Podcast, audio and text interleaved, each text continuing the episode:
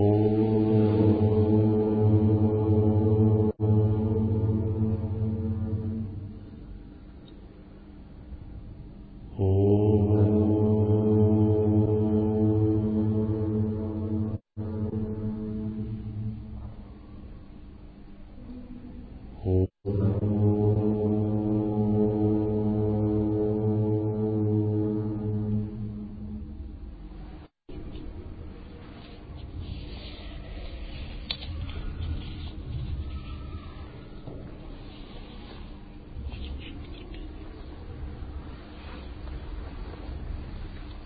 Начало пути. Первый шаг. Терпение. С чего ученик начинает свой путь, когда он вошел во врата школы мастера? Он упражняется в безграничном терпении, способности ждать и верить. Днями, неделями, месяцами, годами напролет он терпеливо ожидает, подобно одинокому таинственному дракону в пещере, выполняя свою работу, пока его терпение не вырастет, породив безграничную веру, волю, силу духа и власть над собой и событиями. В Одессе один человек захотел стать моим учеником. Я сказал, это возможно, но сначала вам следует стать кандидатом ученики, а через два года вы сможете стать учеником. Спросила, побыстрее нельзя? Но если мы хотим побыстрее, то будет подольше. Дело в том, что когда мы вступаем на путь вечности, спешка неуместна. Взаимоотношения учитель-ученик, духовный путь – это очень глобальные вещи, чтобы мы ими могли решать эти вопросы в течение нескольких недель. Поэтому я говорю, подожди, посмотрим, два года хороший срок. Путь к власти.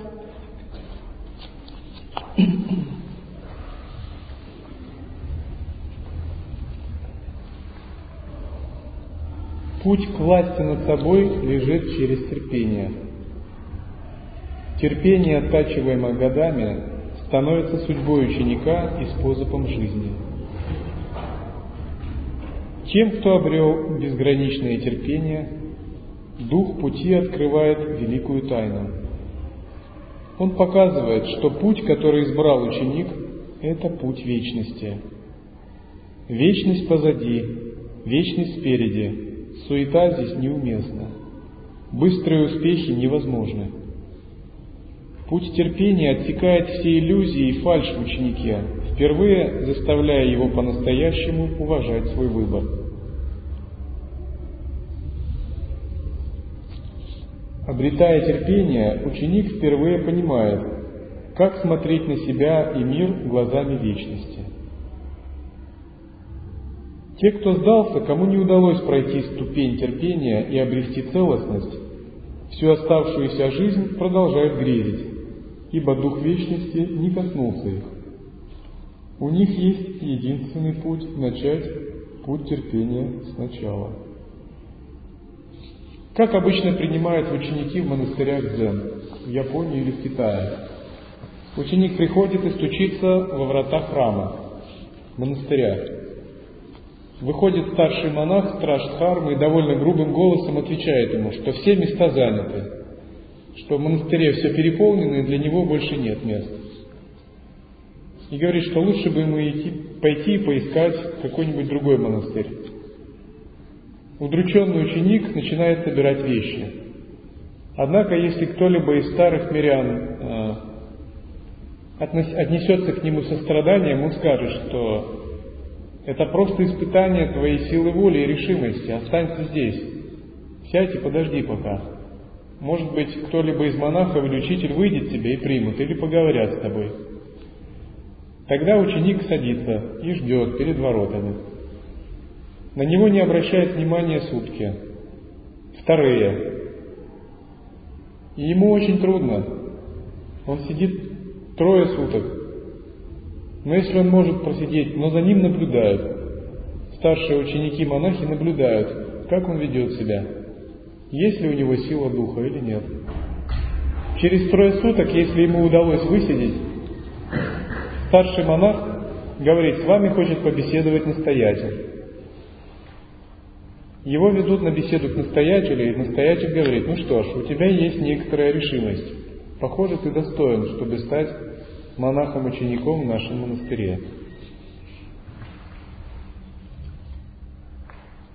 Обретая терпение, ученик впервые понимает, как смотреть на себя и мир глазами вечности.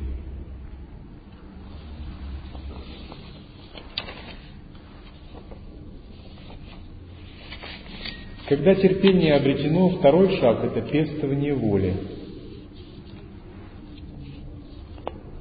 Каков второй шаг ученика на пути? Он упражняется в обретении безграничной воли. Воля есть энергия самого беспредельного духа. Воля есть бесценный подарок беспредельного духа человеку. Но воспользоваться им может лишь тот, кто доказал свое право обрести власть над ней. Как обретается власть над волей? Власть над волей обрести невозможно, ибо она сама и есть источник верховной власти – Однако можно получить ее покровительство, заслужив ее уважение и взяв ее в союзники. Сила воли мастера так безгранична, что даже боги уважают его. Ученику предстоит обрести эту силу.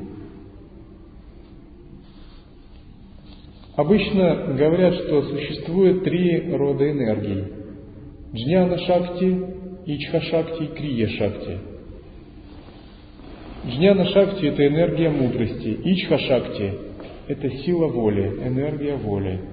Крия Шакти есть энергия действия. И когда мы развиваемся на духовном пути, мы сначала овладеваем Джняна Шакти. Затем мы развиваем волю, овладеваем Ичха Шакти. Наконец, на высшей стадии мы развиваем Крия Шакти. Многие из тех, кто изучает учение Адвайты, читали различные тексты, к примеру, Шираману Махариша, Нисаргадатта Махараджа, Рамеша Балсикара. Знают много различных текстов и хорошо знают философию Адвайты. Но тем не менее, это знание всего лишь умственное. Потому что у них есть только джняна шакти, сила мудрости, а силы воли, ичха шакти, нет. Поэтому они не могут полностью реализовать свое знание. Путь к освобождению преграждают могущественные силы Вселенной, управляющие судьбами всех существ. Эти силы обладают безграничной волей, которой не может противиться никто из людей. Ничто не сможет как-либо их заставить изменить свое намерение, кроме другой, еще более могущественной безграничной воли – воли человека, который стал мастером. Только безграничная воля мастера способна вмешаться в ход старых событий и перевести стрелки судьбы. Обычному безвольному существу это не под силу, поэтому оно подобно пленнику в темнице или мухе, увязшей в меде, или птице, запутавшейся в силках. Наша судьба, наша карма контролируется могущественными божественными существами. До тех пор, пока йоги не разовьет свою волю настолько, чтобы эти могущественные существа не изменили свое решение и не отпустили его, его на свободу, человек находится полностью под контролем закона кармы. К примеру, есть история о Махасидхе Матсиндранатхе и Гаракханатхе. Говорится, что Сидх Гаракханат спас Матиндранатха благодаря своим мистическим силам. Он узнал, что Матиндранатху осталось три дня жизни.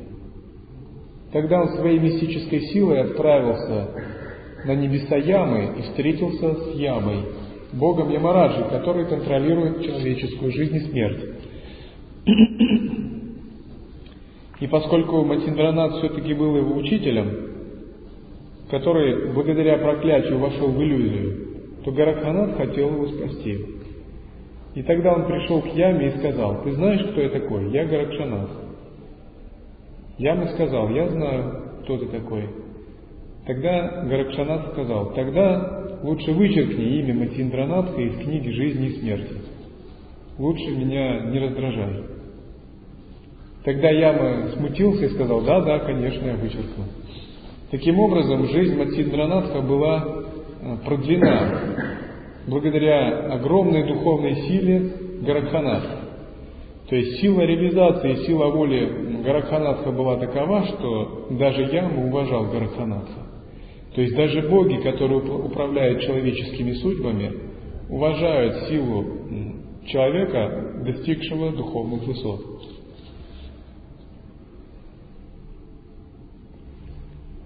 Развив безграничную волю и став мастером, ученик обретает силу направлять события так, как того желает он и никто больше.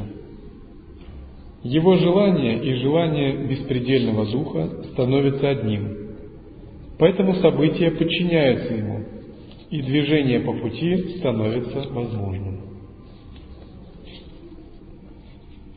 Дело в том, что пока наша воля не развита, мы не контролируем события вокруг нас. Мы не можем моделировать ситуации в нужном для нас направлении. Некоторые из учеников мирян мне говорят, я хочу пройти такой-то ретрит или такой-то ретрит. Я говорю, пожалуйста, проходите, в чем проблема, приезжайте в Дивьялоку. Через год со мной они встречаются и вздыхают. Я так хочу пройти такой-то ретрит, такой-то ретрит. Я говорю, пожалуйста, в чем проблема? Они говорят, у меня слишком много еще неоконченных дел. Это длится годами. Я говорю, когда же они окончатся? В сансаре никогда никакие дела не окончатся. Это не то, что много неоконченных дел. Это когда отсутствует ичха шакти, способность направлять события, так как этого вам требуется. Способность управлять событиями. Когда ученик развивает силу воли, его ичха шакти излучается наружу, и он может моделировать ситуации и управлять событиями так, как ему нужно, используя это для духовной практики. Когда обретена хотя бы часть воли, нет на свете того, чего ученик не мог бы добиться. Взять простой пример. Если бы вы узнали, что стоит вам просидеть неделю в этом зале, и вы бы обрели очень глубокие духовные состояния, полное просветление, смогли бы вы ради, ради этого просидеть здесь неделю? Вам бы давали еду. Ну, но вам пришлось бы вот никуда не выходить отсюда.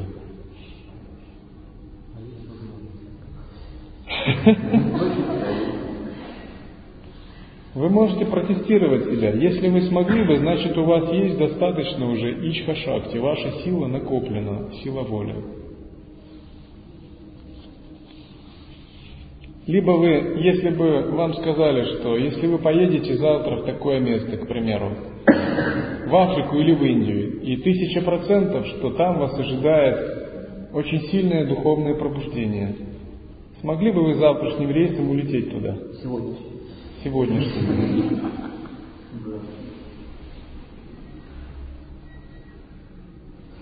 Хорошо. Тогда я удивляюсь, почему вы здесь и не в Дивьялоке? Ну там же за неделю. Там же за 12 лет. Но 12 лет с точки зрения вечности это не так много.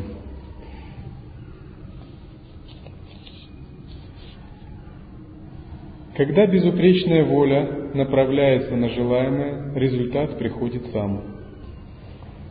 Если результат не приходит, это значит, что воля не развита или выбрано неверное направление. Развитая воля дает ученику безграничный контроль над собой и любыми событиями своей жизни. Единственное, над чем невозможен контроль, где бессильна даже безграничная воля, беспредельный дух, ибо воля лишь его энергия и его часть.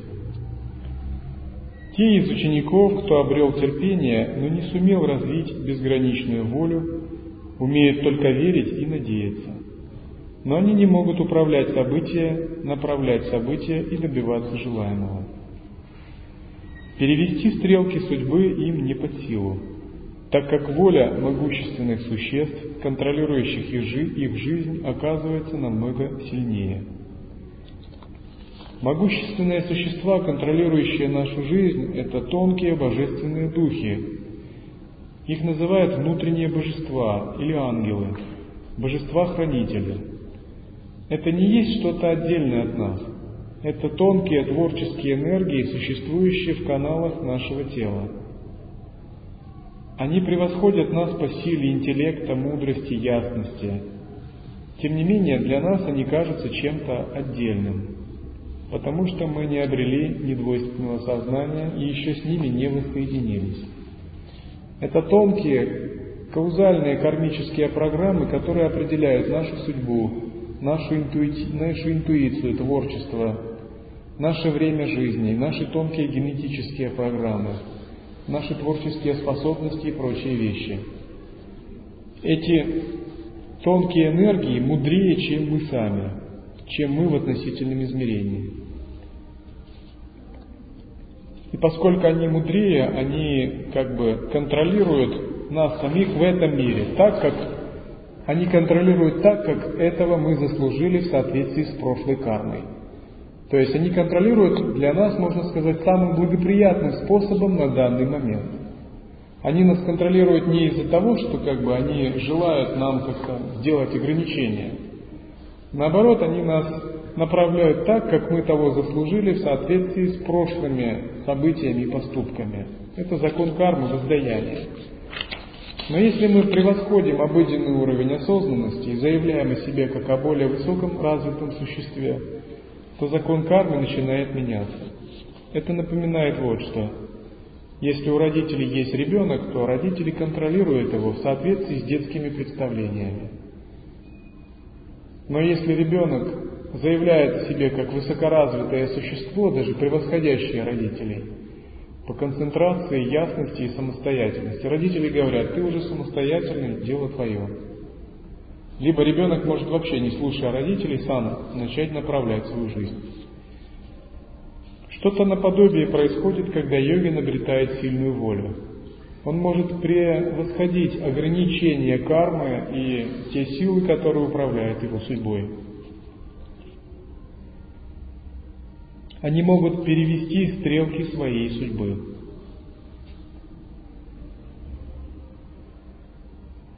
Как пестуется безграничная воля? Через глубокое сосредоточение. Мастер ведет лично ученика, обучая его сосредоточению. Как еще пестуется воля? Через отрешение. На пути развития воли нет такой вещи на свете, от которой ученик не мог бы отрешиться, даже если эта вещь он сам. Безграничная воля пестуется только с помощью мастера, самому ее обрести невозможно, разве только в мечтах. Ибо, двигаясь сам рано или поздно, ученик захочет убедить себя, будто бы он ее уже обрел.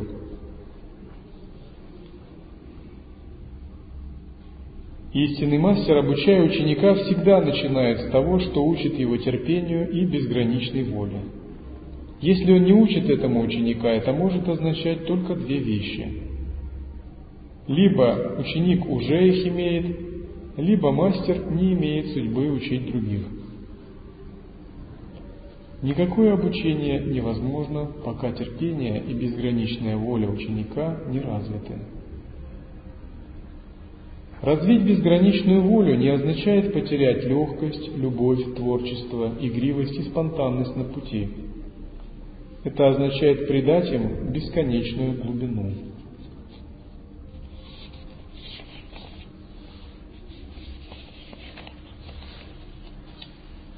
Итак, мы обсудили с вами первые шаги на духовном пути, которые совершенно необходимо делать. Они общие для различных духовных линий. Далее мы будем обсуждать более конкретные специфические шаги на духовном пути в контексте учения лай-йоги. такие как отрешенность, понимание сути вещей, безразличие ко всем путям этого мира, отпускание себя, расслабление, растворение, недеяние, игра, вхождение в чистое измерение и прочее.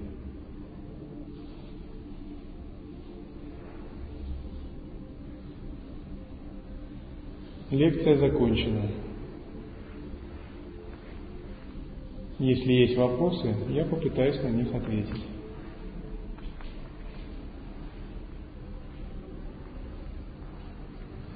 Как наиболее быстрым путем э, соприкоснуться истинным состоянием сахаджи Как это узнать наиболее быстро, потому что это очень долго. Ну, как бы сказать, ну, конечно, если есть терпение, это недолго, но как бы человек сам вот убедился. Допустим, какие-то стихи там или еще что-то, это сравнительно просто человек может увидеть, но может продемонстрировать, как что истинное лицо духовное. Вы хотите теоретический вопрос или практический ответ? Поезжайте в Девиалогу хотя бы на 12 лет. Это очень быстро. Даже через 6 лет вы к нему подойдете. С точки зрения вечности это быстро. К Рамане Махариши приходили искатели и говорили, я практикую садхану 20 лет, я ездил туда и туда. Тем не менее, я не удовлетворен своим духовным путем.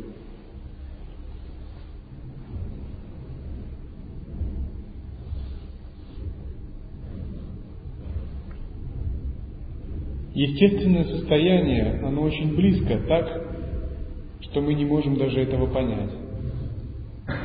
Оно так просто, что мы не можем в это поверить. Святые говорят, оно не дальше, чем твоя ладонь. Но отсутствие бдительности и осознанности не дает нам войти в естественное состояние. В повседневной жизни у нас бывают различные переживания, когда на миг приоткрывается естественное состояние. Когда вы сильно испуганы и ум парализуется понятийный. Когда вы сильно обрадованы. Когда возникает сильное желание, вы его не удовлетворяете. Когда возникает стресс или ситуация выходит из-под контроля. Когда вы сталкиваетесь с чем-то парадоксальным, необычным. Все это ситуации, когда ваш понятийный ум сжимается на некоторое время – если вы будете осознаны в этот миг, вы откроете большое пространство осознанности и глубину в это время. Это один из способов войти в сахаджастхити, описанный Дататреей в Трипура Рахасия. Главное в этот момент быть бдительным, не потерять осознанность. И за всеми событиями увидеть просветляющую пустотность, расслабиться, отпустить себя и попытаться удержаться в этом состоянии. Все дело в том, что мы не расслаблены и не можем отпустить себя. Но если мы расслабимся, отпустим ситуацию как есть и станем просто наблюдателями, мы начинаем входить в пространство недеяния. И внезапно вот оно, прямо как на ладони. Дальше нужно его пестовать всю оставшую жизнь, вся жизнь это переживание – дать ему вырасти и набрать силу. Об этом мы поподробнее будем говорить завтра.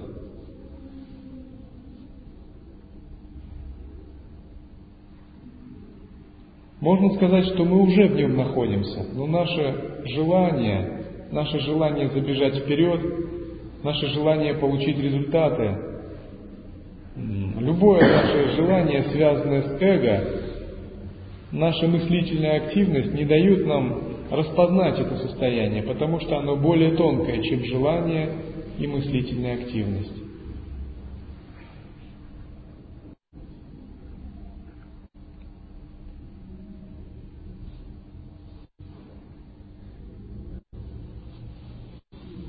sure of those.